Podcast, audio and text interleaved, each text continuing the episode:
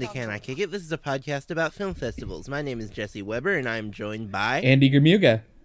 Number one wine stand, Colin Ashley. God. Emilio Diaz.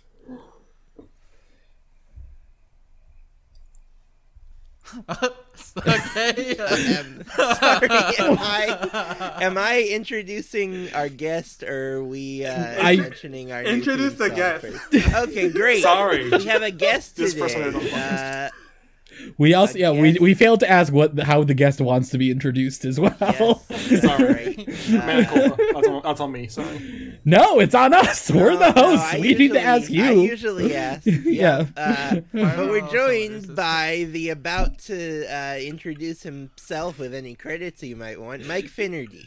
Um, hi. Um, long time, first time. Uh, thanks for having me, guys. Great. Please. Thank you for joining us uh, in what is your two main areas of expertise. Um, the films for this episode. Entourage. Yeah, that's uh, going to get me a job Yes. when I graduate. Yeah. what if Ken Loach made an Entourage movie? Maybe that's a conversation. I would for uh, hand in. I would rip up my two journalism things. degree and go work in telemarketing. Quite frankly. Do you think Ken Loach has ever seen Um, Entourage? Uh, do I think?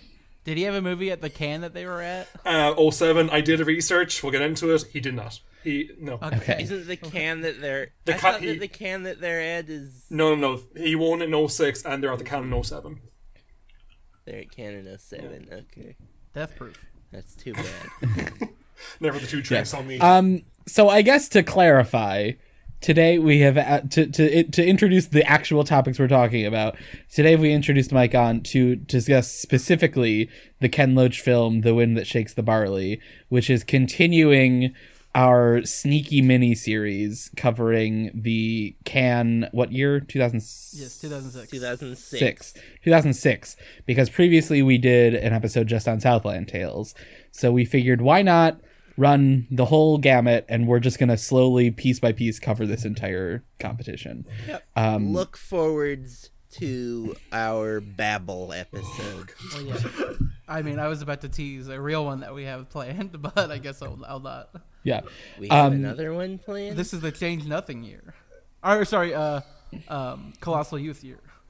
Oh yes, there is a there is a, a colossal youth plus uh, special bonus material Right. episode coming. Um so so we're going to talk about that today and then uh just it in our socializing with Mike, he he is well known as an entourage expert. We have goofed around about entourage a lot with him before, so we thought why not throw on some bonus uh, episodes of entourage that where they actually go to the Cannes Film Festival to premiere a movie. So we'll be talking about those two episodes, which we all watched as well. And We're we're gonna save the, some of the details for the actual yes, segment, I- Cullen. and I apologize in uh, advance. No, I mean it's it. We certainly watched two episodes of television, um, uh, but and we- also Cullen has another Ken Loach game for us today, which we're very excited about. Um, Uh, well, let's not put too much on it. this is what Cullen said last time, and then now it's the thing he's proudest he has ever accomplished in his life. The only good was the thing first he's ever made. Ken um, but anyway, let's get into uh, the wind that shakes the barley. Right, that's what we're going to start with. No, before with? we do Or that, no? we want uh, we want Emilio to Oh, right. uh, The other uh, thing talk you- about a little bit about our new theme song. that's right. You've, you Oh, right. I mean, I, I'm not going to talk about it that much as, apart from saying we have a new theme song. Uh, It's very cool and chill. It Yeah. worked with a guy named Tree Related on it. You can find his work on soundcloud.com slash tree related. His work is also on Spotify. You can Google tree related and you can find a couple of his tracks. Uh, I am very grateful to him for making a theme song for us, considering we are a poorly listened to podcast. Come but on. we're we're g- going in the right direction is the important thing for us. Yeah. I've listened to it so much. Yes, and I Good think song. yeah, and, and I'm proud of the theme song. We worked on it together, and by together I mean I just kept pestering him with like things he should add, and he kept putting them in, and they're all good. And he, Yeah. he's a pretty talented guy, and he deserves all the credit. And you should all go listen to his stuff if you like like ambient trip hop kind of stuff, which he makes quite a bit of. Yes. Thank you. Th- thank you to Uh, him. Put it, put it on loop on your Spotify while you sleep. Right. Get him those pennies. Scorsese. so good. I really have listened to it a lot. yes. Um, all right. Anything else to say about that? Anyone? no, no, no. All right. Get So let's the- actually talk about the loach. Let's let's let's bring out our loaf of loach for the week. Wait, Uh, I I thought we had agreed to do this in the inverse order. Oh, I'm forgetting. Let's do that then. So we're going to talk about Entourage. We're gonna talk about. I feel like going to Entourage after Wendy Yes. shakes the butt. Both of equally cultural merits, you know, like one's All as right. same as the other, I think. All right. I did cry at the end of both uh, episodes. of Entourage Because of how bad it was, or so- yes. Um, so let's all right, let's start with Entourage. Uh, Mike, as our guest expert, tell us a little bit about your history with Entourage, uh, and a little bit about maybe what about the art the long-term storytelling arc of Entourage that brings us to these two episodes that we all watched. Oh, why do I do this to myself? So, um, I am a 24 year old male from the west of Ireland, and uh, I Entourage used to be on at 10 o'clock um, on a um, Monday evening. This was the same evening where American comedies were aired. So you had Scrubs, uh, you had I would like to say Friends. So basically, in the 2000s, that was the night where our main broadcaster RTÉ were showing the big hot American shows. Desperate Housewives was a Tuesday, and so was Grey's Anatomy. But Entourage was kind of the hip, cool show on the Monday night. I never got to watch it because, um, you know, it's too old. I was too old. I was too young for it. Sorry. But then the summer of 2014, uh, I got my first ever laptop because at that stage I used a desktop, and I discovered the wonderful uh, thing called Watch Series, which I am definitely not advocating for using during these times for financial difficulties in the film industry. But um, sorry, that was a mouthful. So I ended up watching all. Long story short, I watched all eight seasons of Entourage in two weeks Jesus Christ. during the 2014 Oh, yeah. World Cup. So I'd watch my three games a day of the World Cup, and then at night I watch Vinny chasing the boys, trying to take on Hollywood. And look, we all do stuff we're not proud of when we're younger, and that's certainly one of them. No. No Sure. one should look back at their history with Entourage with anything Right. but pride. I mean, Entourage was it. This this is the thing. Entourage was like a respectable show. I mean, it I- like got like Listen, Emmy we don't nominations need get and into whether What? or not it's good. I mean, look, No, um, I'm- like Piven was like the bloody Ted Danson of Entourage in terms of like Yeah. Emmys, and he won the Golden Globe for. Right. I think it was the year of the writer's strike, so it wasn't televised. Thank God that won't been a horror show. But um, kind of a joke I often say to my friends is, if you ask any um, Gaelic footballer, actually at the very start when they shakes the bar, they're playing hurling, a sport called hurling, and in match Right. programs they always ask them, "Oh, what's your favorite TV show?" Nine times out of ten, they'll say it'll either be The Sopranos or Entourage. So that's the kind of Sure. level we're dealing with. Two of the and the favorite film is either Yeah. Shawshank Redemption or Fast and Furious. right. So it's the kind of pinnacles of American culture, as far as I'm concerned. yes. yeah. yes. Entourage is a great show, lads. It's about show culture. Yeah. yeah. So I mean, well, so yeah, so Entourage, like, it was like a genuine cultural phenomenon. People, I, I remember. So my main experience with Entourage, I never watched it. We never had cable. We definitely never had HBO. Um, and uh, we, I mostly experienced it through. It was like around the area where era where I would like go to my school library and read Entertainment Weekly back to front every week. And like there was a lot of stuff about Entourage in there, and like especially in like Emmy season run up, it was like, oh, is this like you know Jeremy Piven? Like he's definitely a slam dunk or whatever. Like all these like it was like a respectable show that was like considered among the better comedies on television, whether that was just like HBO prestige. Uh, Like it debuted You know. just after Sex and the City ended. I right. think just for a bit of context in the television landscape. So maybe Yeah. kind of the reputation it had then, certainly in, my, in this Right. culture, was um, like the male Sex and the City. Right. Well, and people also thought of it as like this is like what it's really like. This is like a legitimate, like real, like look at what it's like in Hollywood, and like it had the like Wahlberg like patina over it, whereas like this was like what what it's representing is like you know Mark Wahlberg's rise to fame or whatever. But um, Entourage Um, is partially I'd like responsible for me uh, doing a year of film school. I would like to uh, offer a brief uh, correction and an apology to Robert Wuhl because Arliss is, of course, the female Sex in the City. Jesus Christ. I mean, the male Sex, in the, Ci- yes. City, but Um, also the female Sex in the City because they got equal viewership. right by the end. Um, Uh-huh. everyone watched the George Lucas talk show. Uh, this is our plug for that. Um, I entertainment. Yes, right. Everything's our rival. Uh, but let's so to let's zero in specifically on these two episodes, which are season four, episodes twelve and thirteen. I think because I think they did thirteen episode seasons. Uh, the can kid or No Can or the Do's first the one first is one. the No Can right. The first one is no can do, spelled like the Jesus film Christ. festival. And then the second episode is called The Cannes Kids, Where they which, as far as I can tell, is not a reference to anything Uh, beyond. the, there's a season two alliteration. episode. Uh, this is my uh, Entourage Encyclopedia Yes. in front of me. Uh, there's this episode in season two where Vinny Chase gets offered the role of Aquaman, and that episode's called The Sundance Kids. Yeah, they're at Sundance. We will be covering that at a later date. Okay, right. In our future Sundance uh, uh, entourage, for next episode. January when Sundance Right. is happening. it'll, it's, so it'll be us going backwards in in the entourage timeline. We're really we're really applying a full like Christopher Nolan. Lindelof, at, right? N- N- Nolan sort of look at entourage. Um, Cullen, you are insane. Sundance is not going to happen. Hey, we'll see. if anything, the Sundance Kids episode of Entourage covered by us will happen. yes, Oh, Watch, sure. watch Are- me at Park City, Utah, man on the street asking people about the Sundance Kid. I'll be in a down time. jacket talking about Turtle with every person I see. Yeah. on the street. so um, so You know, season back where the Yankee hit fitted. Yankees fitted. Forces that match my polo. boy.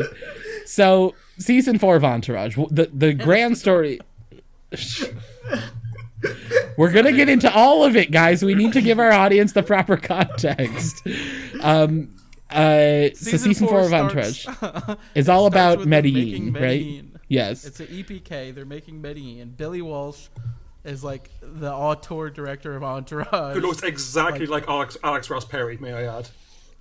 Sure, yeah. I think he's, he's Sure. like a Vincent Gallo, like uh, Like whoever the hot indie high director of the mid 2000s yeah. was, yeah. But he looks Right. identical to Alex Ross Perry. yeah. Uh, but Yeah. then he, uh, so he made like a movie that Vince was in in earlier seasons that was like a small indie, and he's upgrading to Medellin, where Adrian Grenier, Grenier as Vince plays Pablo Escobar, uh, and the Great appropriate casting. is that uh, the movie gets made. They're like having tro- problems with who gets to see it, who doesn't get to see it, uh, and finally it gets into Cannes. So the episodes that Right. we watch is them not being able to get a flight to Cannes because of like high alert terrorism at the airport. Right. In peak And- early 2000s political commentary on Entourage, they really take the uh, terror alert system that the uh, George W. Bush administration put into place to task in that episode. Um, And he showed them all. And so, Doug Ellin Yes. showed them all. so I guess, so let's talk about that episode first. Does anyone have anything from that episode that they would like to talk about It was great, ten out of ten. Had a great time watching uh, Johnny Drama profile people. Right. Turtle be Uh, yeah, so I will say so. All right, one of the threads of this episode is the uh, the woman be shopping thread of this episode, where um, sorry. Right Ari Ari's wife, who does not really have a name, is right in like the entire show, and like I guess what is like a fun Maris like Maris bit. But except it just Worse. is denying a woman her. It, you're seeing a woman, but she is just there to nag and not to have any other in, in, individual identity other than that. And so she is like going back, and Ari is like going back and forth about whether she will be allowed to go to Cannes with them. Well, and he at first invited her, then she wasn't able to go, so she's mad at him because he's still going and not taking her. And then it, it's like flip flopping back and forth between him not taking her or trying to take her Right. and him not taking his assistant Lloyd. Uh, right. who also uh, he promised he would let him go. Right. And uh, she can not uh, right, and she keeps being like mad at him for reasons that he like cannot understand like what she's actually mad about because women, Broads. right? Um right, yeah. And she's also like at the same time going on this like massive shopping spree at the mall and like buying expensive things with his credit card, whatever, because God, women. this is so bad. It's awful. It gets worse, baby. Uh, right. So that's like one thread of the thing, and then eventually he like patches things up by being like, "You're not going, but I want you to go," and she's like, "That's the right answer," and then like that's I mean, to be clear, I think the, the the specific thing is that I think he admitted that the reason he didn't want her to go is because he wanted to spend time with the boys because he felt old, and then she Right. was like, "Oh, you're being honest with me. That's all I ever wanted." right. Yeah, exactly. a Uh, bed full of like Prada belts Yeah, or whatever. Gucci bag. right, and she's like, "Yeah, thank you for all these expensive things," and he's like, "Tell me how much you spent," and she's like, "No," and then he's like, "All right." Wah, And then that's wah. like- yeah, and then the Seinfeld Right, exactly. Lloyd eventually gets uh, to go on vacation with his boyfriend. Right. Uh, at the expense of like, I would like to say twenty-three homophobic jokes in that episode alone. Bare oh minimum God. twenty. It's real bad. I mean, I get like, and I'm remember like, I guess this was at the time thought of as like a progressive like, hey, we have like a gay character like who's like in the show more than one episode. I think like, the devil's advocate stance is that they're like skewering these people. right. like, That's I But mean, Doug yes. Ellin one hundred But they're percent not. thinks this is hilarious. Like exactly right that's the thing like it's they they do like entourage i think is always skated by on the depiction versus endorsement sort of Well, 'cause whatever like comedy writers like Right. Hinchey and, Larry like, Charles. Uh, yeah, Larry Charles, like of Right. the original seasons. but at a certain point it's like what is the joke like like yeah. Yeah. right exactly and it's like yeah um are there any other important plot lines in Well, this i guess so there's all Anna the celebrity Faris- cameos right Anna, I, I, wait, I just wanted to clarify that the, the answer to what is the joke is sixty percent of the time it's either Johnny Drum or Turtle or Horny. yeah. That's when it sinks. That's when the show. I'm like, give me more, give me more. Um, yeah. So the the third plot, or one of the other plot lines, is uh, Vince and Billy Walsh are working together on a new script because they're sure that Medellin's gonna right Be they want to they want to have something ready to go once like they like are hot off the success of medellin uh, and Something to sell at the Cannes market. exactly a virtual can hot package m- maybe. Yeah, well, it wouldn't have been virtual. Oh, it, was- guess so, it would have yeah. been very can real. hot package. Like, Johnny Uh, Drama was the original can hot pack. walking around in a Panama hat and a bowling shirt on the beaches of Cannes. Um, but This so show. Faris um, is like dating. We didn't watch the episodes before it. It's been a while since I've seen it. Uh, I've also seen every episode of Entourage multiple times. Um, the Eric is. Uh, Anna Faris is like pseudo manager. Like I think she's neighbors with Vince because they buy a new house this season, um, and he's trying to convince her to do the movie with Billy and Vince, even though she doesn't understand the script because it's badly written. It's I written guess. haiku. He's an individual, man. Yeah. Right. I mean, this is the one. Yeah, I guess like the show knows that the art they're making is bad. I Yes. guess is like that is like text in the show. So I like I guess like the bare minimum of credit for that. I'm, I'm gonna say like- I'm gonna say film Twitter would love Billy Walsh. Oh yeah. Billy Walsh. He would be a he rec- he would be a reclaimed genius. Right. Exactly. like Vulgar altar. spouting slurs. Billy Walsh would be like MVP of the series, I think, if he wasn't saying slurs constantly. Um, He is Queens Boulevard. he says like yeah he's like Yeah. my favorite movies are scary movie and like Un Chien Andalou or something I'm a cinephile, Anna. yeah he's like oh, Right. oh i've seen lost in translation 20 times but i've also seen just friends 20 times Right. And she, at one point she's like, "Are you making fun of me for being in Scary Movie?" And he's like, "No." And then She's like, whatever. I thought you'd like Henry, Portrait of a Serial Killer, and Blue Velvet. I've seen those 20 times. Hey, I'm a, I'm a cinephile, Anna. Hey, bada bing, bada boom.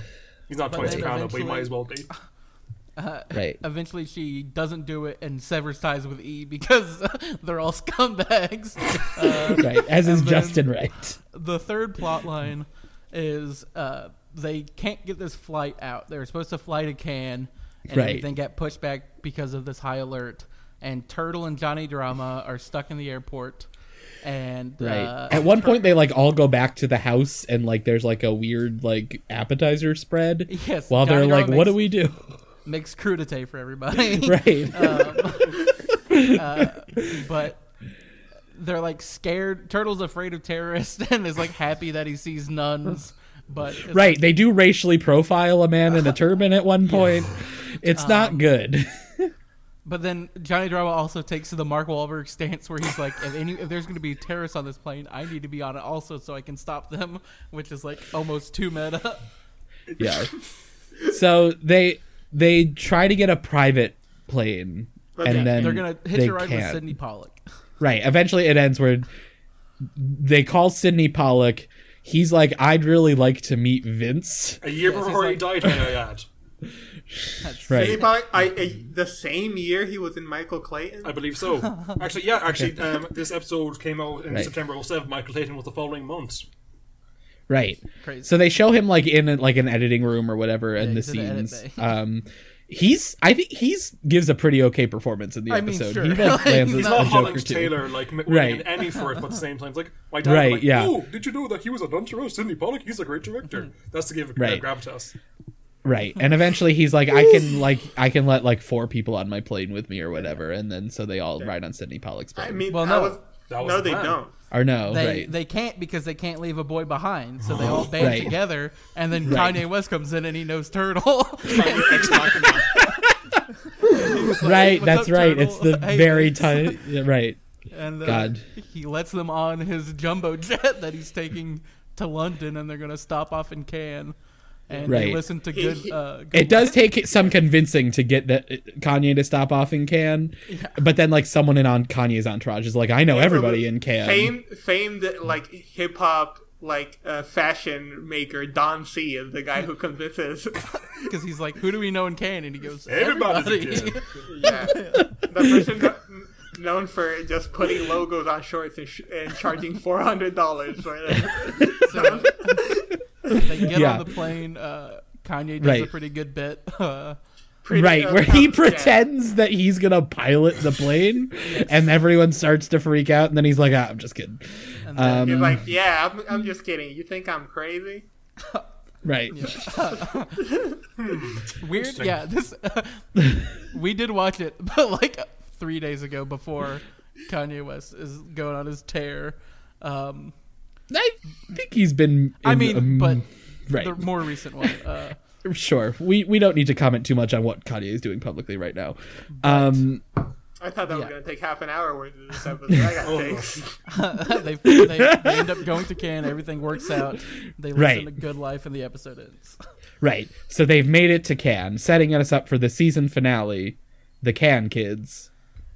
Oh, Any boy. does anyone else have anything about to say about the first episode? No, The- it's no, bad. I mean, it's like I, it's like we obviously we're we're gonna talk about we were gonna talk about them for this podcast, and I expected both of the episodes to be set at Cannes.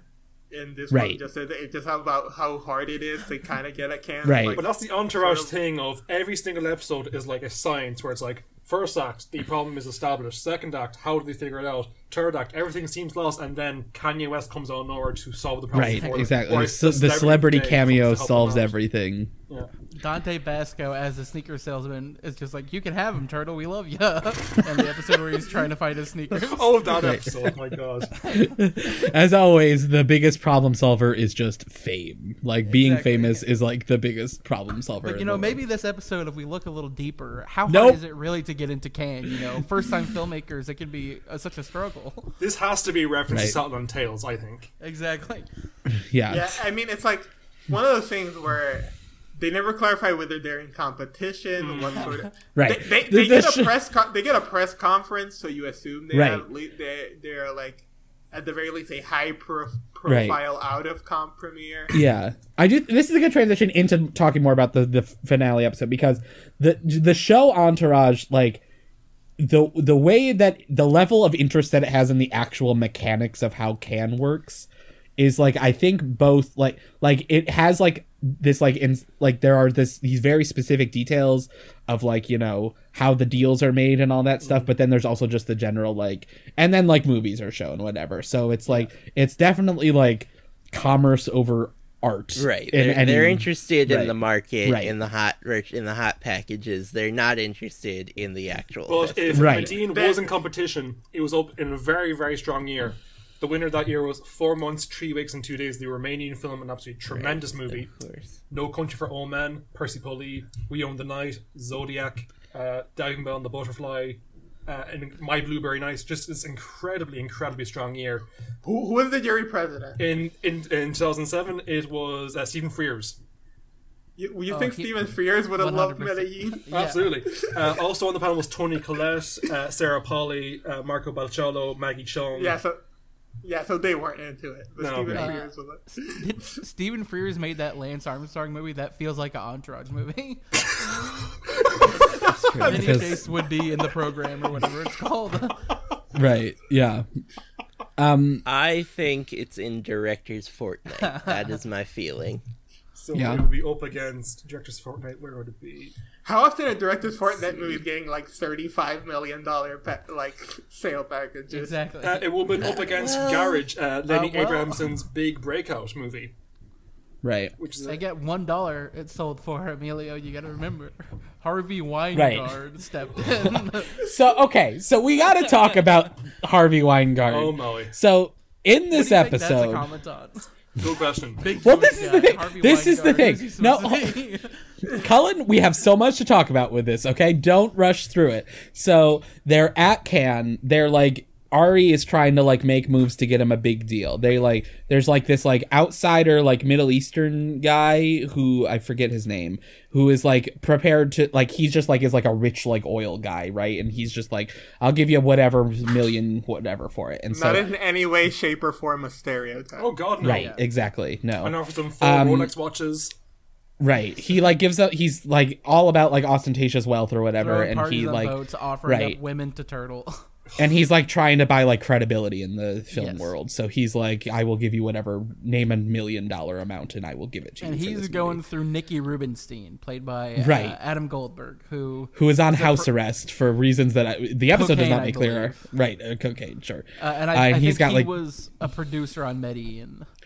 Right, and he's got like two prostitutes hanging out with him. Uh, Yes. They're sex workers at Sex his house, workers. whatever. Right. Yes. Um. So so but so they have that, but they th- but at the uh Billy Walsh and and um and uh, Vince are like this movie could win Oscars. Like we want like a real distributor who like knows how to campaign, and so they Can't have Broad Green picking up. Right. Yeah. um, so they start to make moves to try to get Constance Zimmer, who works for Harvey, or she No. works for someone else. No, She works for someone else. She Warner worked, Brothers. Doesn't she work for like Universal or something? Warner Brothers. Yeah. Dana Warner Walsh, Brothers. is that the character's name? I f- yeah, but th- so they start like floating to her that like they have an offer on the table to try to get she her used to to work with Ari. an They have a past history. right. Um, and so so that starts happening, and then also Harvey, the Harvey Weinstein analog, whose Wait name minute, is Har- what? That's to supposed me. Harvey Weinstein. whose name is Harvey. I thought it was Robert You're right. Well, except then so right, and so they like try to make like Constance Zimmer think that like he's the one who like has an offer on the table with them or whatever, and like eventually she like makes an offer and it's for less and they have to like weigh it or whatever, and then Adam Goldberg's like, guess what, I sold it to the rich guy, um, but later they're talking to Harvey or they're talking about Harvey and they explicitly reference Shakespeare in Love. Because and this is not the character is not Harvey Weinstein. No. It's like they, they like le- he is legally distinct from Harvey Weinstein. Like, He's but also in the Sundance episode. He gets super angry when they sort of shyster him out of a deal. Correct. right, but so but they have uh, they are taking so little like care to make him legally distinct from Harvey Weinstein that they have literally like said that he is the one who like made Shakespeare in Love. Five happen. letters are changed. That's how different Right. the name is. It's The late Maury Chaykin playing Harvey Weingard. Yeah. right. It's so bizarre. Um, and so uh, basically, yeah, right. Emilio, the most important plot line of Right. the episode is Johnny Drama booked his own hotel at, at camp because he wants to distance himself from his brother's fame as much as possible, and they don't have a hotel room for him, so he's just sort of wandering the beach. Right. Uh, And Johnny Drama is very famous in France because yeah, his TV loves show. Viking Quest. Right. He was Torvald. Right. He yells victory. Right.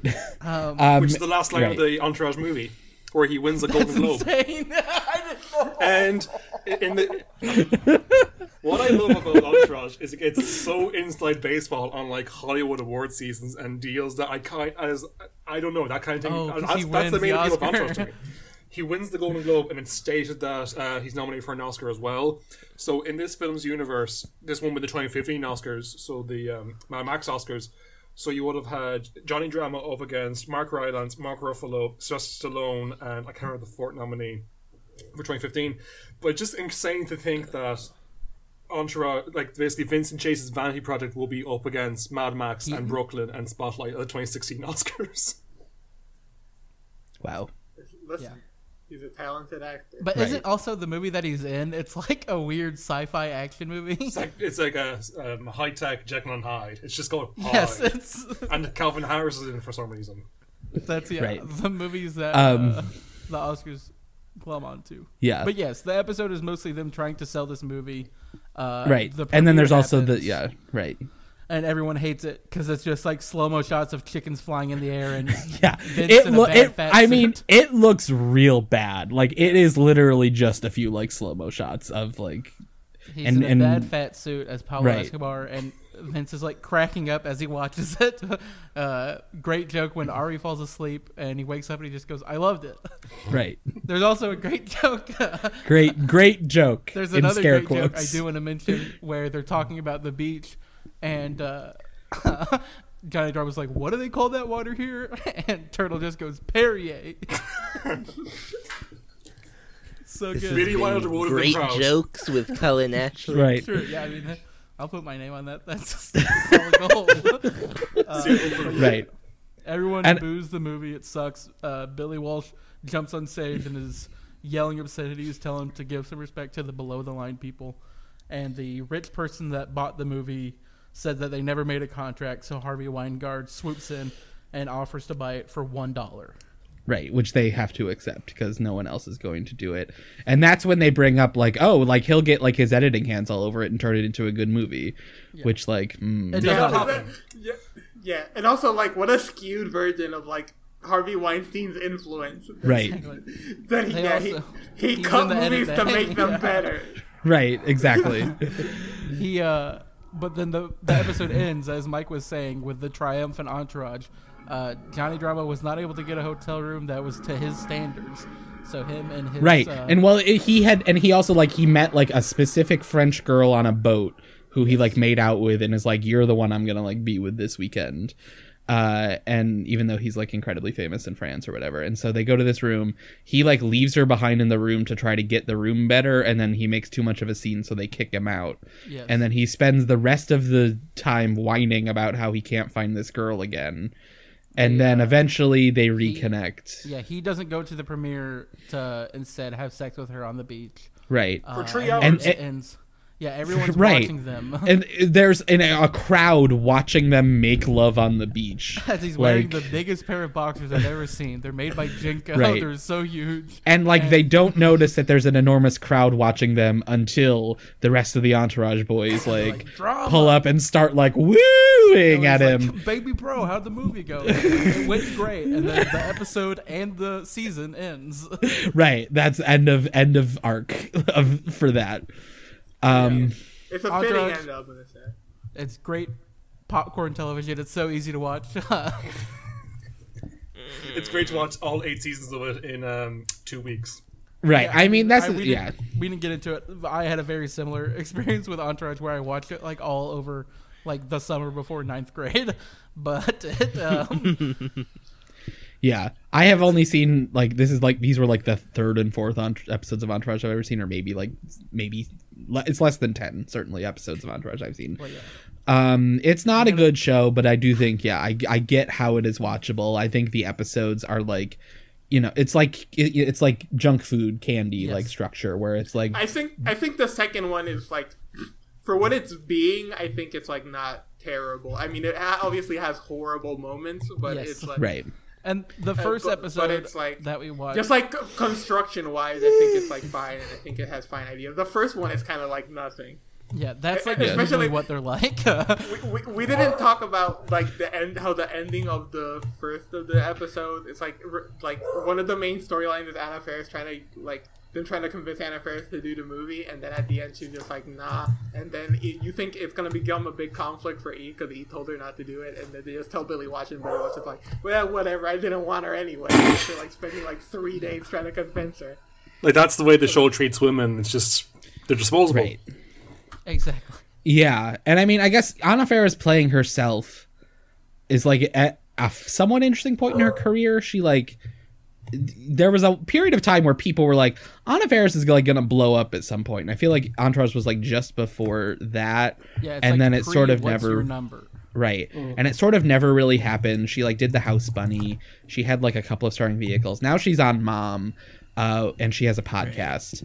Uh, and Mom is a good show. Um, Our I've rival seen podcast. right yes and a rival podcast anna Faris is unqualified um Isn't it uh, crazy to think that we're on the same exact level of her career wise? yeah totally Where's our Eric Um, Murphy, huh? exactly. right i mean yeah and like i mean i like anna Faris. like she's she's scary some scary movies have good moments in them uh that she is sometimes a part of um Very back. yeah right and Yeah, i if, i yeah, if you want to qualify that a bit more. Put down the poster. Sure, right right she yeah um but uh yeah she she was there was a time in her career where playing herself for a multi-episode arc on entourage was like a great career move for her uh which does result in what we tweeted out earlier this week on our twitter uh which was the uh special guest star credits on this episode of entourage which were it was what was the order it was It's I believe Anna it was- Faris, to like um, Anna Faris, Sidney Pollack, Kanye West.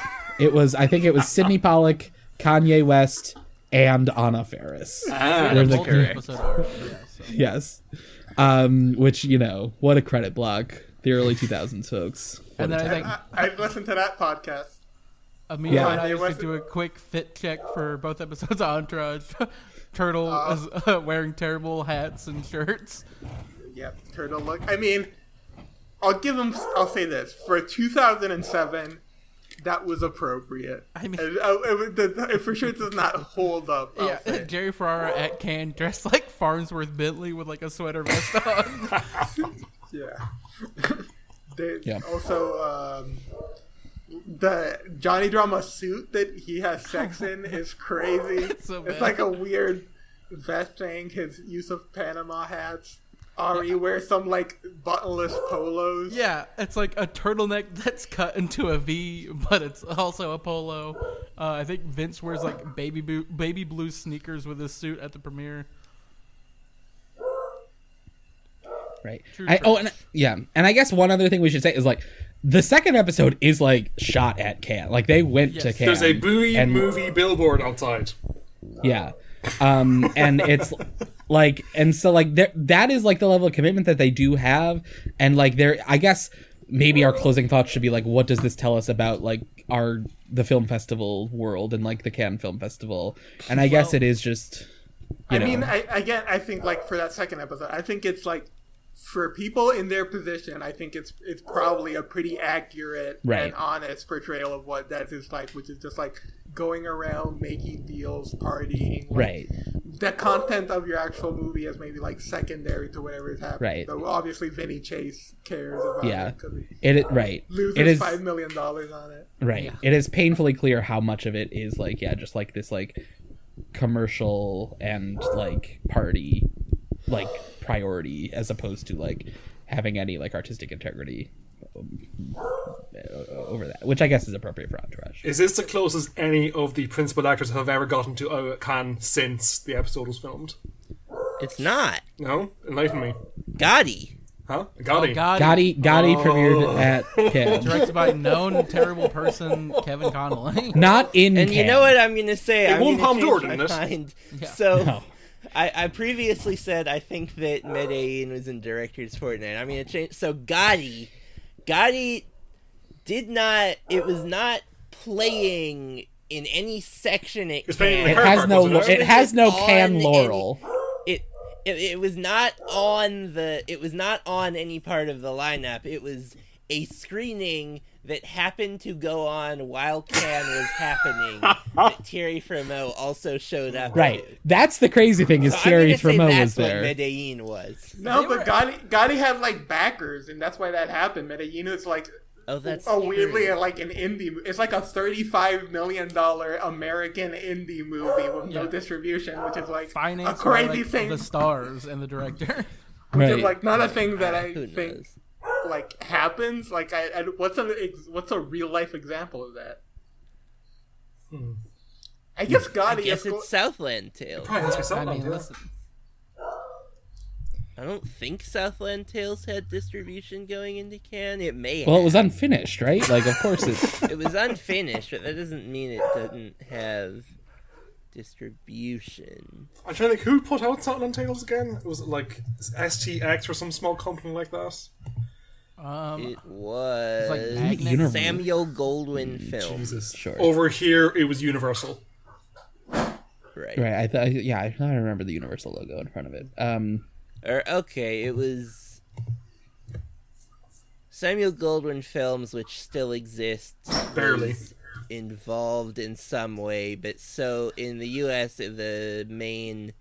Uh, the main distributor, it looks like, was uh, Destination Films, which is a no longer extant division of Sony. Oh, so it was run out of a car park. Got it.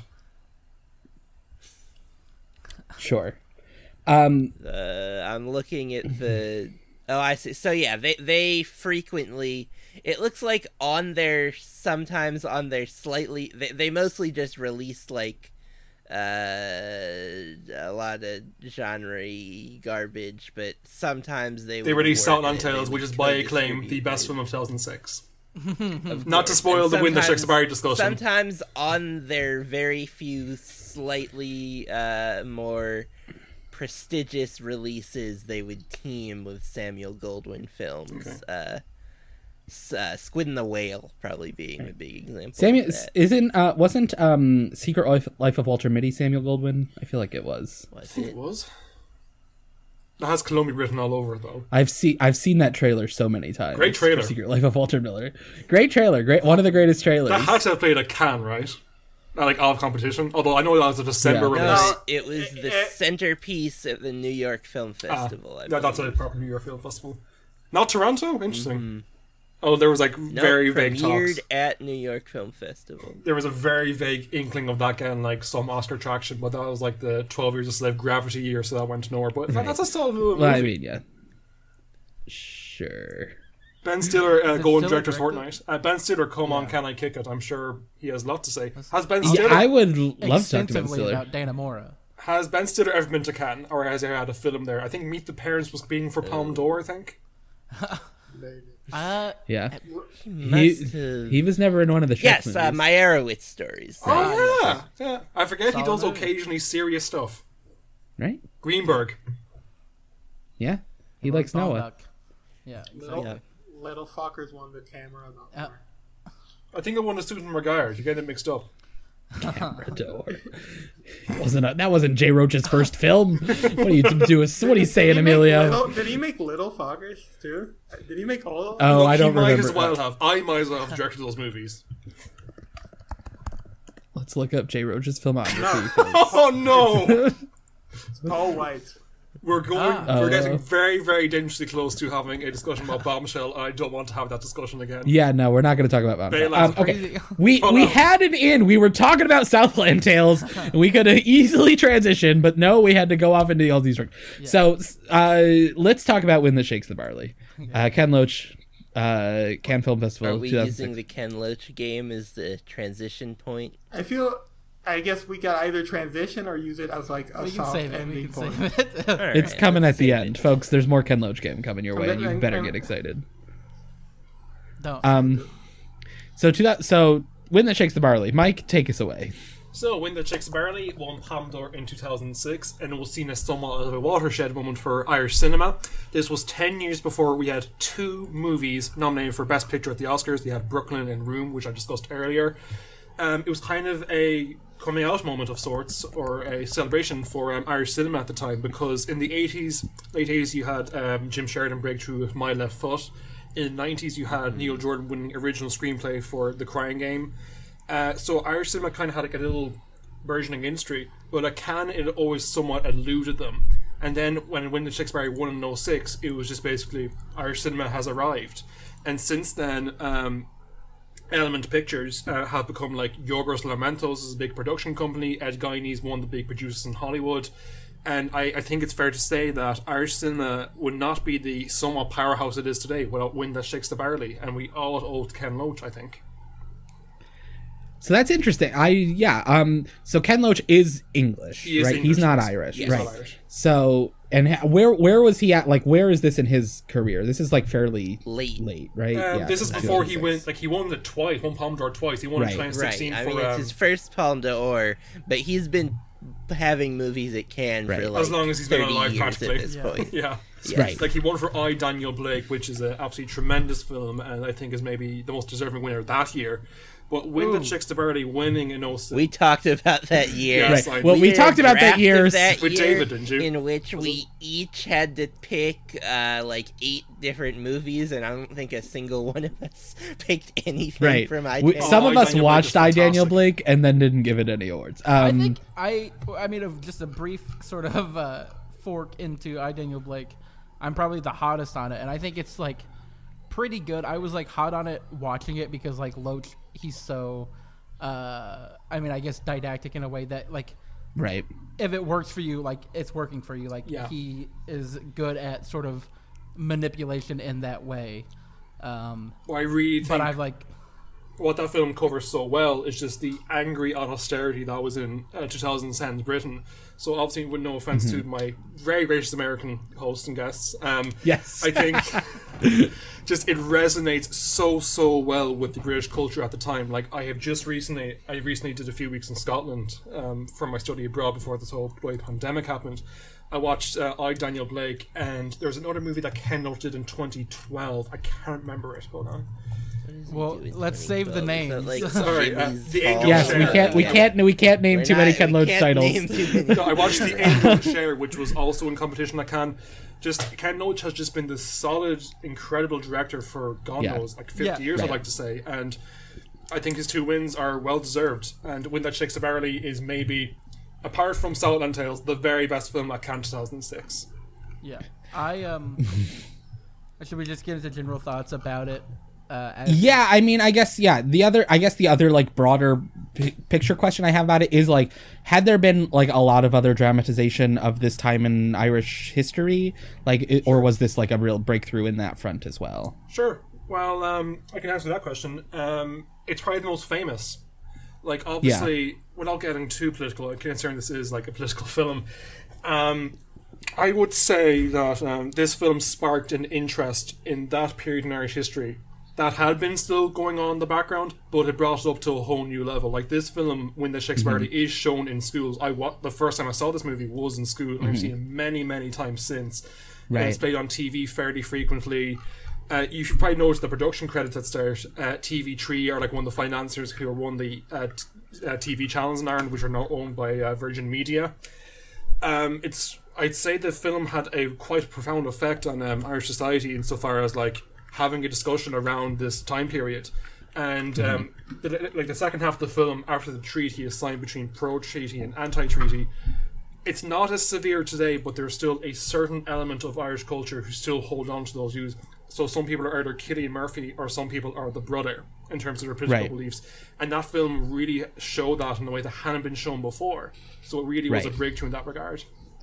Yeah, and I think uh, personally like that is the element of the film that like I most responded to like Mm. av- that that like that scene where they all like watch the the movie that tells them what is in the treaty and then the scene afterwards where they're Mm. like all in right well the church was also Oh, yeah, great yeah. but then yeah. the scene in between where it's just all of them talking it out as to like what do they think about this and like Mm. is it a good deal right and like i obviously like i'm not informed about this but my understand is like the the treaty was si- basically similar to like what like deal like canada has right where it's like that Ir- ireland would have uh, was going to be like politically independent but still technically a part of the british empire That's exactly like what it. it Dominion Right. is the term. Yeah. right yeah. I, it is. Uh, I'll say it's exactly the deal that Puerto Rico currently has. Sure. Right. Yeah.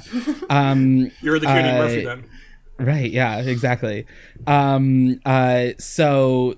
Right. So so that like that that them in that room talking that out as to like, well, is this good and art, can we accept this or whatever. Those scenes I think are just so good and like as a way of like just giving a voice to like this is like a complicated issue and a lot of people have like a lot of different like nuanced takes on it. Like Cillian Murphy really and well done. Paul Cunningham have like the exact same. Like they're they're on the more like socialist side of things, and then the brother is more of what. So to to boil it down, um, the the brother ends up shooting Kenny Murphy. Spoiler for a fourteen year old movie. He ended up supporting what we currently have in Ireland today, where it's um the twenty six counties, and then Northern Ireland is still occupied, or I Right. say occupied, still part of uh, United Kingdom, Right. and that was that was literally what the Irish Civil War was, where so this film ends around 1921, 1922, but after that was the Irish Civil War, which was literally, as you described, brother versus brother over pro-treaty or anti-treaty. And Right. some other films have tackled that, but uh, I would love to see Ken Loach tackle it personally. But just getting at the family dynamic was just incredibly effective, and I think that's something that Ken Loach does tremendously well. Just the- he's, he's sort of similar to Jonathan Demme in that respect, probably the first time that, that those two have ever been compared. But it, in terms of like just the micro human condi- like basically how humans react on a day to day level to like the world around them, and I think Ken Loach is maybe the greatest director for that. And I am incredibly happy and honored he will tackle a period of my nation's history like that. Yeah. Uh, I definitely uh, like not as sort of a Ken Loach uh, agnostic, but like I Daniel Blake, you know, it is didactic in a way that like I f- like I know Jesse like doesn't I, I don't want to speak and say that you hate it. I know you're not super fine. into it. Yeah, yeah. um, Yeah, I mean, it's like I Daniel Blake is like the the platonic ideal of didacticism, which is to say, not for me, but like at the very least, that has like excellent performances and remains pretty engaging. yeah. So you or would you say that you prefer I Daniel Blake to this? Vastly. Wow, that's crazy. Yeah. Do you not like um like war movies in general? Not really. Okay, because that's what like I don't. I'm not like into it because it's a war movie, but I was like, oh wow, this is like not a sort of thing I would associate Ken Loach with. It's like these sort of uh, battle scenes that are like pretty well shot for someone who is so like austere as like a filmmaker as he is. Well, like he has cited Battle of Algiers as like one of his three favorite films of all time, and that influence is so so apparent in this. The ambush scene where they're taking out the um, unit, it, that's very very similar to Battle of Algiers, I feel. And another film that tackled that, another advocate of that film was Paul Greengrass, and um, he did two. He did a film about Bloody Sunday in Northern Ireland in two thousand two. So I think that film, Battle of Algiers' legacy, is somehow weirdly connected with um, Irish history, which I think is like a fun like, wee bit of like I don't know kind of thematic thing to pick up on. Yeah, the um, the like the scene with uh when they like sort of first get their guns and kill the like English soldiers in the bar was like such like a cold almost Tarantino esque nearly. Yeah. I, yeah, it was insane. I was like, wow, this is nuts that this is happening. And the movie, like, it starts right away with like, it's just like going in these like sort of like battle scenes of, uh, or it's it's when they get sort of taken by the soldiers and they're like just being screamed at after they play after they have the hurling match and they're like up against the wall and they end up executing the guy who refuses to speak English. But so his, intense. that that really because uh, my name is Michael and uh, his Yeah. name is Micheál. Some people do like our current our new Taoiseach is called Micheál Martin. Like he would like to be called like that's his literal name Micheál Martin, but in English that's Mm-hmm. Michael Martin. So I could go Right. by Mihalo Inata if I wanted to, Mike Mike Finnerty. But uh, that was literally what, what was like back then, hundred years ago, which is it's it's Uh, yeah, hard it's to think about. insane. Yeah. Yeah, And like, uh, it's interesting you bring up My Left Foot because, like, weirdly, the movie that I kept thinking about as watch as I was watching it was Last of the Mohicans because it's like sort somewhat of similar in terms of like the scenery or the music. like the or, Mm. foggy sort of like um, like um, I not it's not swampy, but it's just like very like woodsy, hilly, hilly. It's like yeah, Wales. hilly, yeah. that I kept thinking about that, and I was like, you know, Daniel Day Lewis like is Gonna pop out any second. Yeah. but like, um, I think Cillian and Damien O'Donovan and Liam Cunningham are the only real three big names in that cast. Yeah, you know, that was the other thing I was sort of shocked by is because like I Daniel Blake, there's like no real celebrities in it, and Mm. most of his movies, like there's a few that I can think of just in like brief research.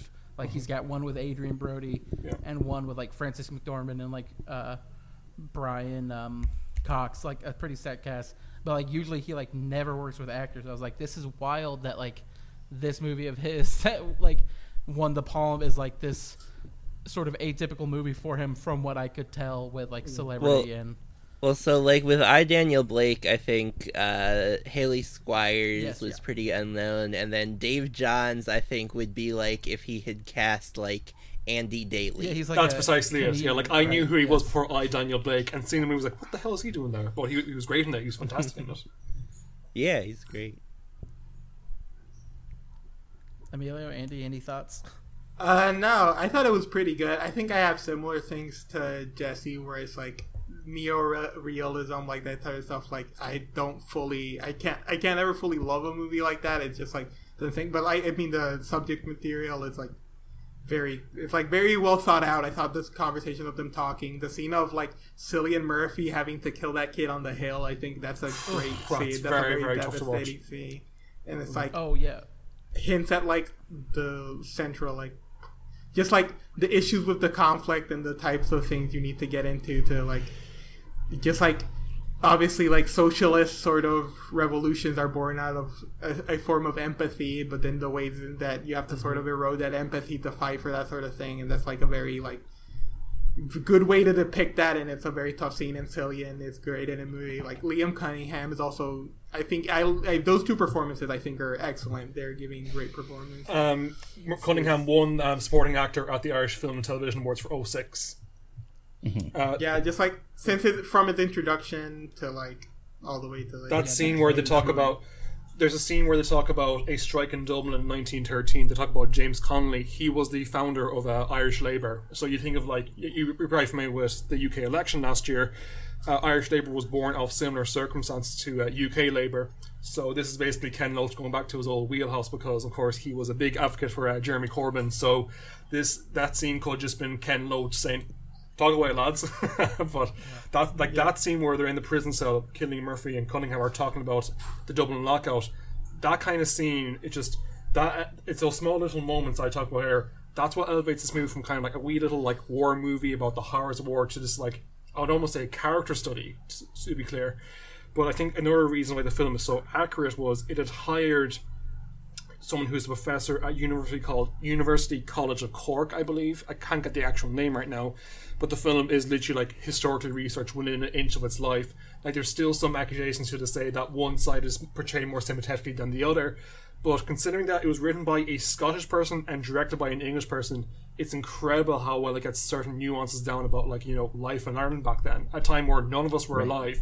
But, you know, from what I've read and I have studied Irish history at university level, it gets it very, very accurate, which I'm incredibly surprised by. And I just yeah I mean yeah it's a bit it's like it's even like obviously very politically potent to like this moment where it's like as I hinted to earlier like the thing they fight for like the side that ends up like sort of winning the battle is like called the Free States in the movie yeah.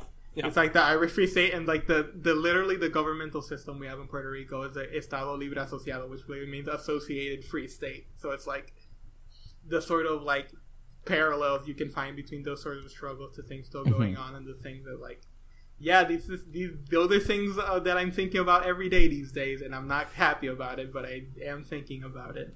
Right. Yeah. Well, that's wonderful. That film kind of evokes that response in you because at the time, this film was the most successful Irish independent film of all time up until The Guard in 2011 with Brendan Gleeson. I think till, it's still, yeah, that's right. Uh, filmed in Galway, where I'm from.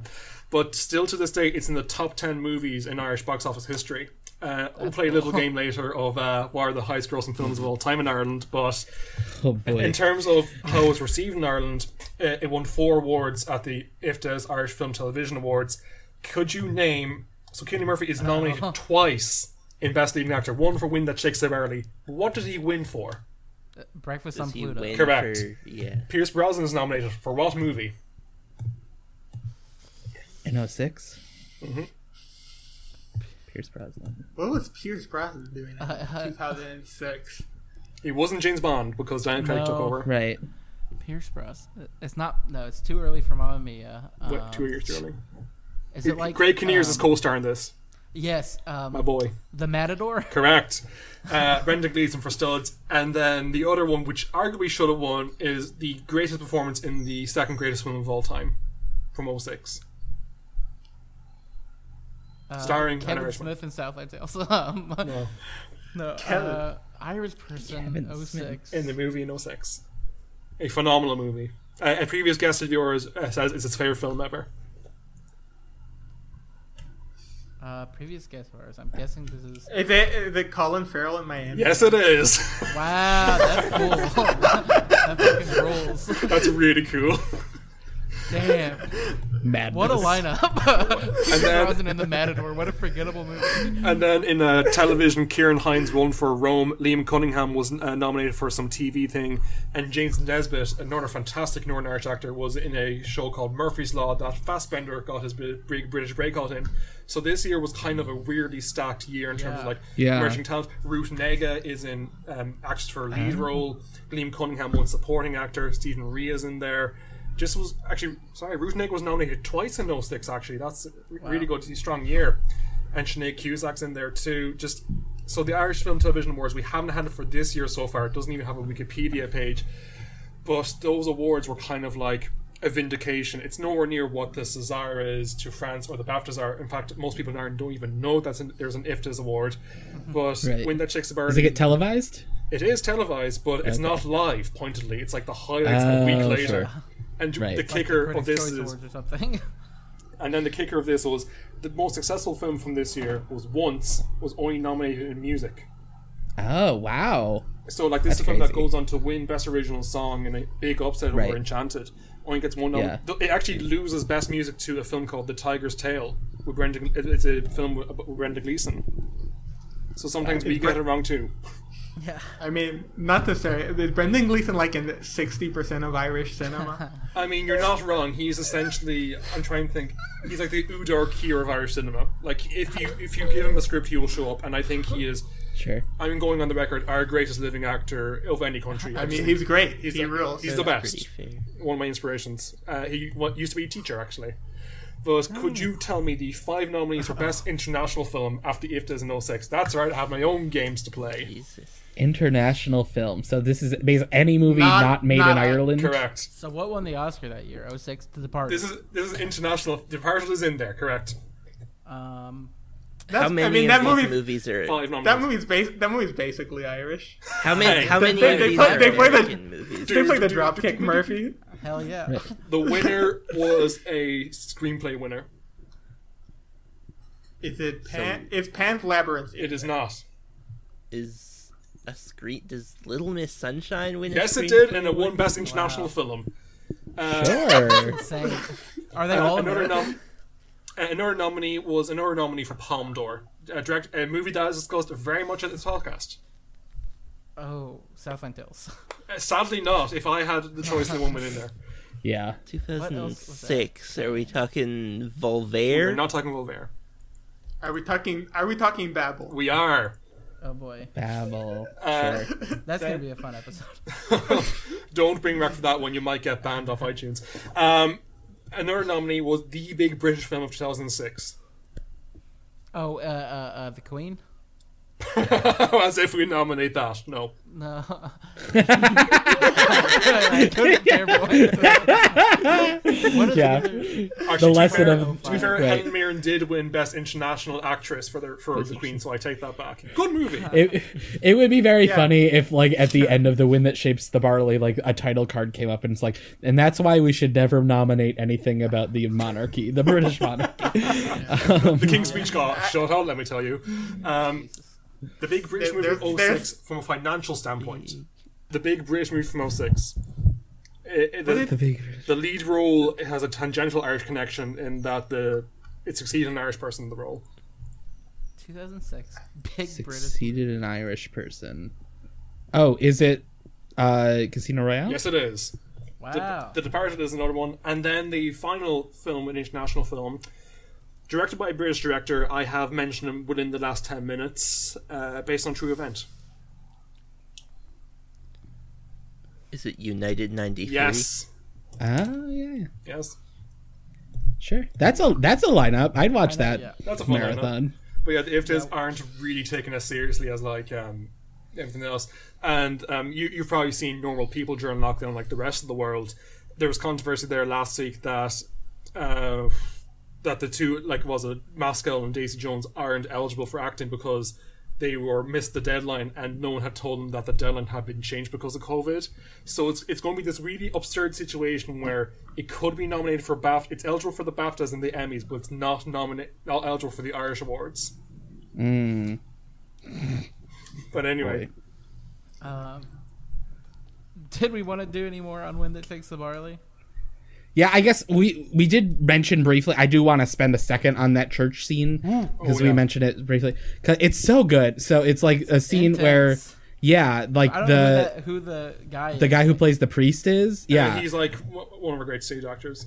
Right. that's what I I mean, it's so good. Yeah. So he's like, sta- he's like, he's giving his like homily or whatever, and he's going on about like how the church is like decided that they need to like accept this deal, and then mm. like, and and Cillian Murphy can't contain himself and starts like shouting up at him in the middle of mass, and like eventually like leads to like a bunch of people getting up and walking out. It's so riveting and dynamic. It's so and like that. It's just like I, I don't know. I mean, I grew up Catholic. Like I, you know, all that. Like I have a lot of like feelings about like the mass and stuff. And like that is like you would never like no one would ever do that. Like and it's like so it's so like very clearly like like it really demonstrates well how deep the like division goes and how it like is infecting like every aspect of life, um, including uh, you know the Mass, which religion was such, and is still yeah. so ter- so- so- not not uh, not as much now, but still is a pretty essential part of life for most people here. right. So that that's another. It's strange that like again that the screenwriter was Scottish and he got this one nuance of Irish society down to like down to a T practically. Yeah. It's when just he's such a- like walking out and he's like, and of course the Catholic Church like always sides with the money. It's like Yeah, I- Right. that's Yeah. fantastic. I That's know. God, what a line. It's like two What a popes. line. It's Yeah. like Pope Francis and two popes. There's also, I mean, you talked about it briefly. The scene where they're pulling out the brother's fingernails is just so intense, oh yeah, the Just sound design is really good there. Go hear that. You hear the pop. and it's crazy. Like I'm guessing it might be a budget thing, or maybe it's a stylistic choice on Loach's part. That like there is a lot of death, but there's like rarely ever like blood. Like people are getting shot, and it's just like a stage fall for the most part, except for like Cunningham's death, like when they sort of close mean, up on, on him. I will say they're getting shot with like 1920s guns, so it's Listen, like yeah. Some of our great minds have said Em- Emilio thinks he could take any one of those guns, no problem. pre 1900 you can dodge or outrun any bullet. Not on record yes, check check Cullen's Twitter for that tweet. But yeah, I mean, I think it's definitely better, or uh, it's better. It's I definitely prefer it to uh, I Daniel Blake, where like I Daniel Blake is Yeah. doing this sort of like hyper realist thing of like uh sort of just like depressing Brazil of this like uh you know hierarchy of getting this paperwork done, and uh, this is like a much more compelling like story of this revolution. I just watched Battleship Potemkin like the Nice. yesterday, and I watched it today, and it's like similar themes in a way. But uh, yeah, I definitely. I mean, Yeah. uh, I'm gonna. you give watched Howard Battleship Potemkin- Potemkin yesterday. Yeah, I did the Augie challenge. Everybody watched four international movies. we don't need to get of into this right also now. just fucking rules. So Good Sure. movie. Hot take. Fellowship Yeah. yeah. is very good. Uh, It yeah, was so actually I banned in the UK for like 25 years um, because they said it would inspire an uprising. yeah. Um, yeah, I guess yeah. For my closing thoughts on Wind That Shakes the Barley, yeah, I I really liked it a lot. I liked it more than I Daniel Blake. I liked it more than Southland Tales. I think it's the best uh, Cannes 2006 movie we talked about so far. Um, and it is yeah. I think I think it does. It, you know, I'm not as into the war movies stuff, and I think like it does like the first half. I think is like a little bit tougher for me to like find stuff to to really celebrate. But I think it does really handle that turn into like the what it like the broader questions that it's trying to dig into so well in that second half, and I think it's really worth uh, investing in for that stuff. Yeah, it's good. Someday I'll watch another Ken Loach movie. I did not watch I Daniel Blake, so this is the only one Right. I've watched. So it, it was like it was, it was pretty good. Like I, I've said on the past, I'm a fan about I'm a fan of movies about terrorism. So I like Right. enjoy this movie. Well, everybody watch Carlos. that played Cannes right? Carlos. Yeah, I, I think it was at a competition. we should do that. I don't remember which cut it was. It might have been the movie cut. Yeah, you, you all need to watch five hours worth of Carlos for next week. Next week, oh boy, Uh, yeah.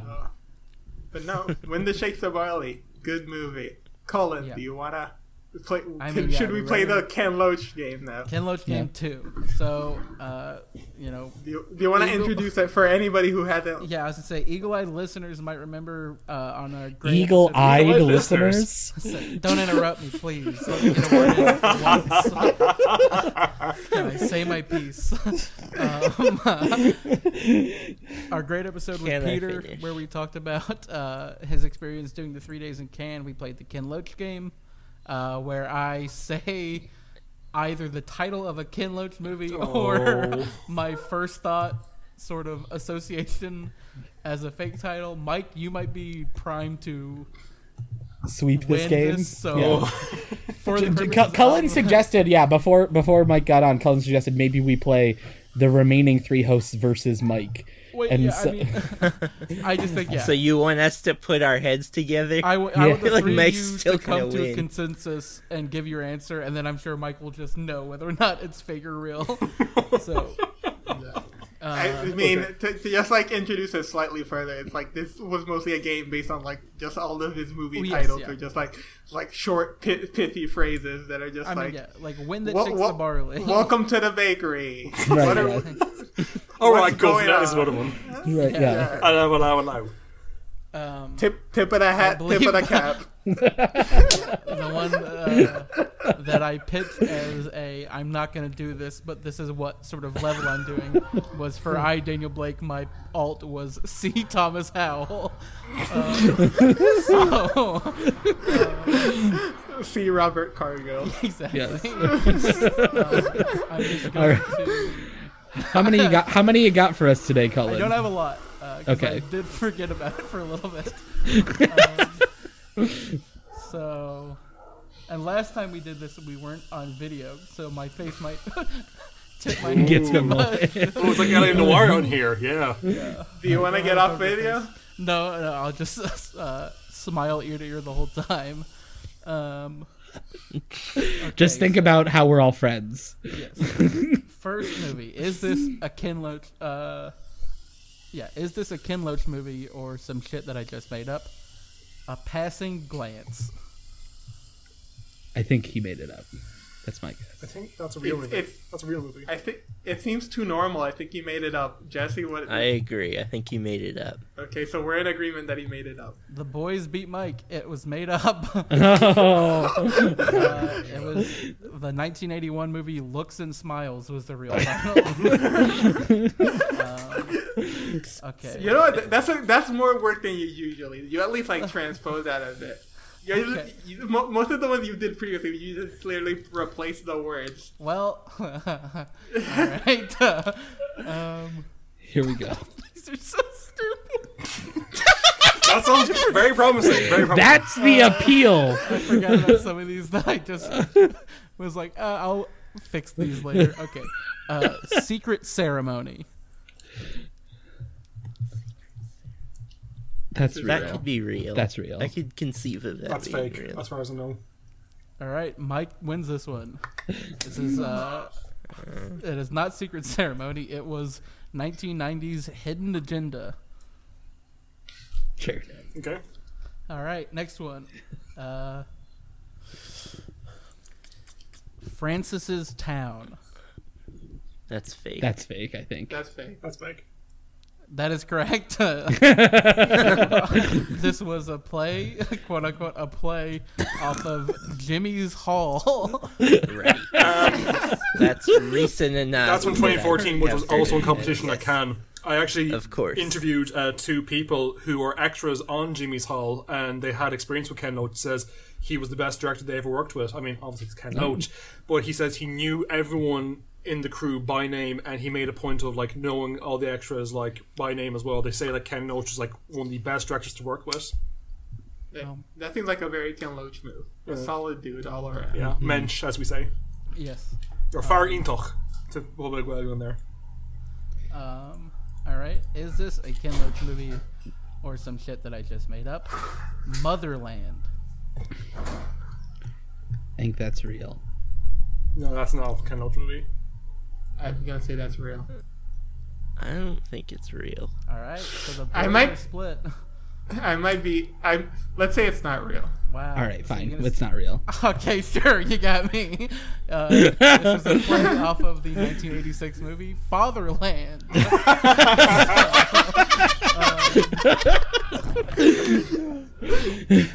Also, like, there is the possibility that these are the same as last time, right? Because Yes, you didn't I did check. Not back to make sure that I, so some of these might be the same joke that we'll Cullen see. that that joke Cullen's produced. for sure. Uh, I get a few more that might work. Um, Great. 17 Summers. That's fake. No, he's that thinking sounds of like an Sweet entourage movie, actually. Right? Funny There's enough. yeah. That was fake. That's fake. Jesse 100% nailed it. You went one number off, just one number. the bare minimum effort. I forgot that I was doing this for a, after I announced that I was doing this. Um, Yeah. I You might had a have- you had a week to come up with. it. listen. I have one more that might work. Uh, he's cutting so many. Like he, he's, uh, I mean, I'll for, for the listener at home, he's just tossing crumpled up pieces of paper behind him as he goes through his desk, just like looking For at the all this. eagle-eyed listeners. That's on a t-shirt. go back and listen to the previous episode if you scare.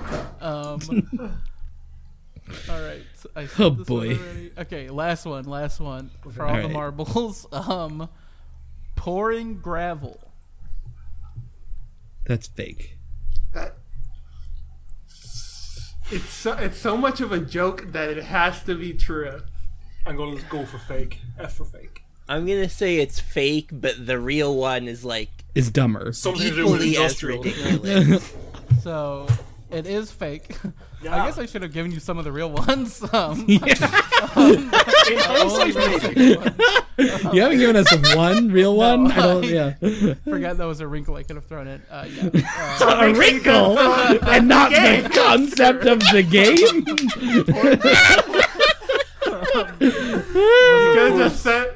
Rather, he could have just said real titles, and that I mean, yeah. Maybe Didn't even have to be one of the ones you had something prepared for. I You could have just gone to IMDb. forgot. Uh, I mean, I have the full list of them. sure. Tell us what that was a play Okay, yeah, on. so pouring gravel was, of course, uh, a send up of 1993's Raining Stones. Uh, some of the ones I didn't use, I have "Where Have You Been" for "Sorry We Missed You," uh, "A Devil's Bargain" for "The Angel's Share." Um, for Ladybird, Ladybird, I have mail dog, but mail spelled like from the post office. Have you considered going into um, comedy, uh, New Faces of Toronto because that's Yeah. an incredible bit? We re- we gotta get like we gotta pitch like Fallon, Colbert. Ke- we gotta get them all on the phone and pitch this game to them. for uh, the movie Family Life, I have Our Time, which is just the Carlos Reygadas movie. Uh, for Blackjack, I have White Jack. Uh, That's obviously fake. Come on. Yeah. Are you even trying? no, uh, for the movie Kes. I just have, I don't remember writing this. The, the owl movie. Well, yeah, I just wrote Cuckoo! pig. You wrote what? Pig? I just wrote pig. Um, then I, I can see where my brain just like turned off here. But next to his first film, Poor Cow, I just wrote the sad. And I did not get an animal to go with it. So, It's exactly. Oh, Ken Loach will be boy. honored to hear that.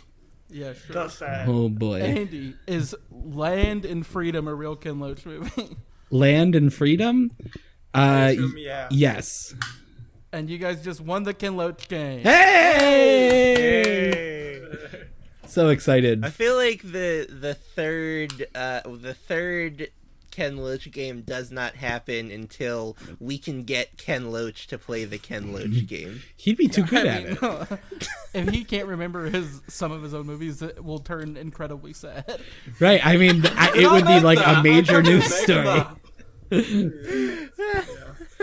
Um, I believe last time one of the ones I didn't use, uh, he's got a movie that's like My Name Is Joe, and I had My Name Is Earl. So you can always tell how much effort I'm putting in. yes. I believe the last time for Ladybug, uh, for Ladybird, Lady, you did Ladybug, Ladybug, or something like that. Well, yeah, because they call Ladybug's Right. Ladybird in the UK. What? How would you know that? I used to live in England. What? No, we, we can't steal other We bits. don't We're- we don't don't have the listener base to survive the attack if we start stealing other podcast bits. There's five of us. We can Yeah, take them on. As much as every other podcast is that- our rival podcast, we're not ready to start active conflict. I Yes. will 100% not- start a conflict with any podcast. Well, I just not have, I watch have 16 pages worth of notes about Marc Maron right here. I just have to throw those away. Yeah, there's like, did you not watch the movie? Like, small people can fight Right. big battles.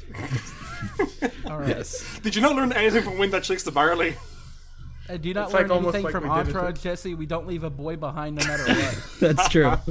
Also, Vince is doing the movie. Is it? That, that- I mean, yeah. The, Oh, yeah!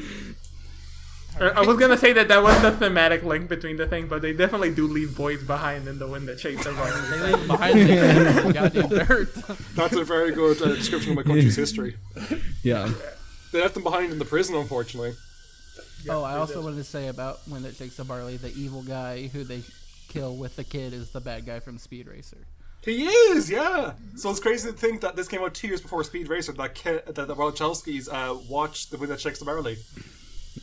And they're like, this guy needs to be our villain. Not Cillian, the story British guy. Exactly, Imagine, yeah. imagine Cillian in a um, Wachowskis though. He would absolutely kill it. Which, uh, He could have He could- Yeah, I was gonna say he could have been her. He should have been So, Racer Matthew Rex. Matthew Fox. Fox, get out of here. Yeah. Let's let's get Matthew Fox out of out of. K- Cillian Murphy has to be in Cloud Atlas. Like that was like a, such a missed opportunity. I'm not terribly big in that Yeah. movie, but Are we sure he feels isn't? he's in I love Cloud it so much. Atlas. That's the true true. Uh, Oh boy. let's go ahead and start wrapping it up. Yes, please, Jesse. Mike, If, if there, if there was ever a, if, And as always, that's the truth. that's the way it is. Jesse.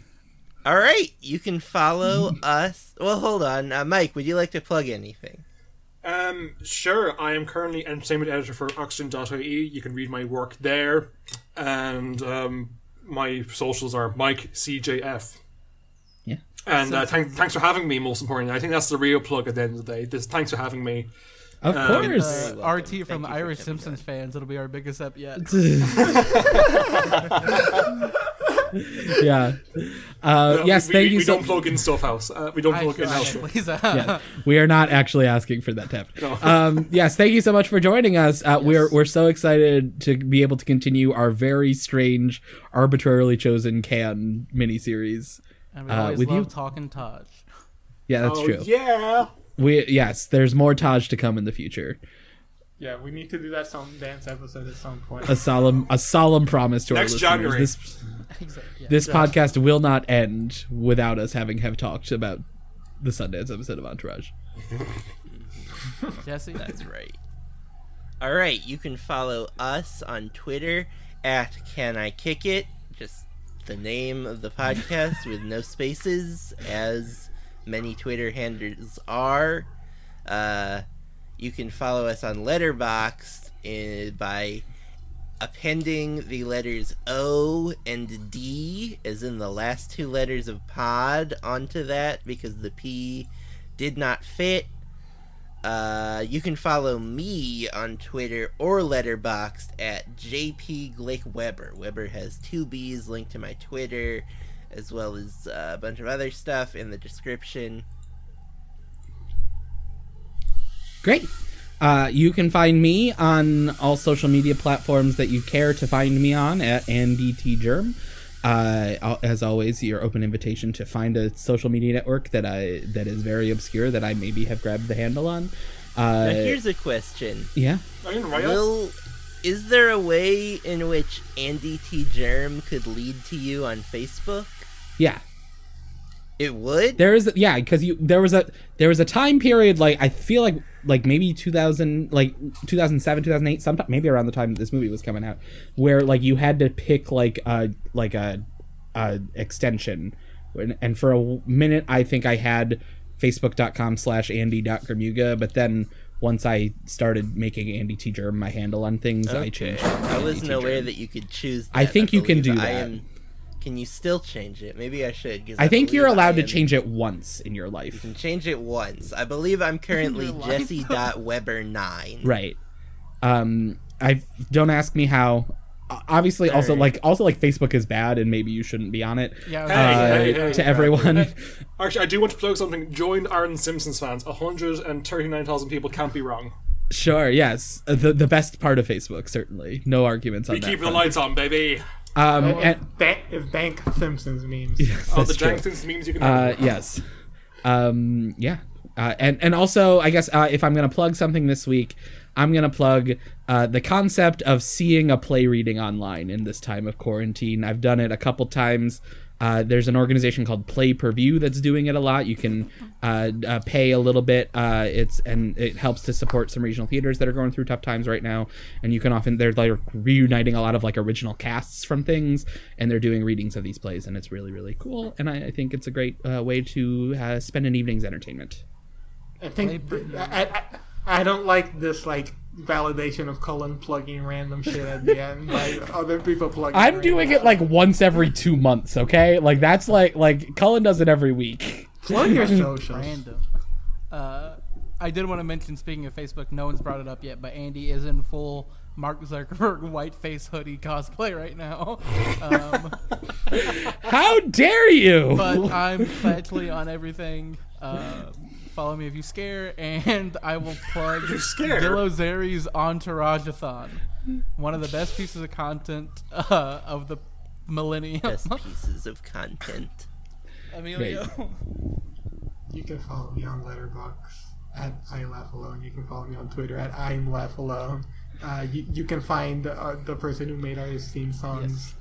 Uh, SoundCloud at tr- uh, s- soundcloud.com slash tree related. His, he also has Spotify. You can search tree related. Thank you. Thank again yes, to him thanks to for him. making for making our Thank you theme very song that bangs and slaps and all that. And if you want to hear it, you can just download this episode and listen to the opening over and over again. We're not putting Yes. it on Download Keep- all our or yes. Keep re-downloading this episode. That helps our numbers. And I know we've never said it before, uh, but if you want to rate us on Right. iTunes, On feel Apple free to do that. Podcasts. Apple Podcasts, your any podcast app that lets you rate us, uh, Or give a nice review. Let's shoot low and go four stars.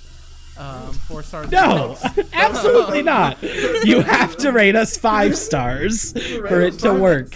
We're gonna get four star reviews because of this. And Don't undersell fucking- yourself. Come on. I'm gonna, I'm gonna fire Colin. Do we go ahead plug what we're doing next week? Yeah, Andy is reopening his grab bag of tidbits. Hell yeah! Again, I do not claim no ownership over the grab bag of tidbits, but uh, Grab that Tidbits too. That's did when not- you get five stars. I did not know that this was next week. I Yeah. thought Yes. That was- I thought that was the week after. I thought we were. We doing are something. recording two episodes, which we do not Uh, really need to is get the- into on the air. But um, break down personal URLs for Facebook, so at this point, the levees are broken. Uh, yes, next week the grab bag will be reopened. We'll probably talk, be talking about First Cow and Palm Springs and maybe some other stuff. Uh, we'll also be talking about, I we're believe. hoping that there. Yeah. I believe the day, maybe even the morning that we're recording. I think Venice is supposed to have a press conference. Right. There's and we'll yeah, Uh, we'll talk about the latest of fall festival We developments, should have which a are guest with it as interesting. well. Yes. We do have a guest. We got guests every episode. Uh, We're the big time now. We got regular Yeah. guests and continuing legends only for the foreseeable future. Exactly. Yeah, I must say thank you so much for having me on uh, very soon after David Sims and Joe Reader. These are two writers I look up look up to very much. So to be, I mean, that's kind of like the um, they're they're like the Vincent Chase and Joe Reid is like the Billy Walsh and I'm the No, Eric. Wow. no, we can't. We can't. We can't compare our previous guest to Entourage cast members, especially in the considering. scheme of James things. Elite is the turtle of Then, then we say at some point that we try to figure out who, Oh, which right. one of the entourage were.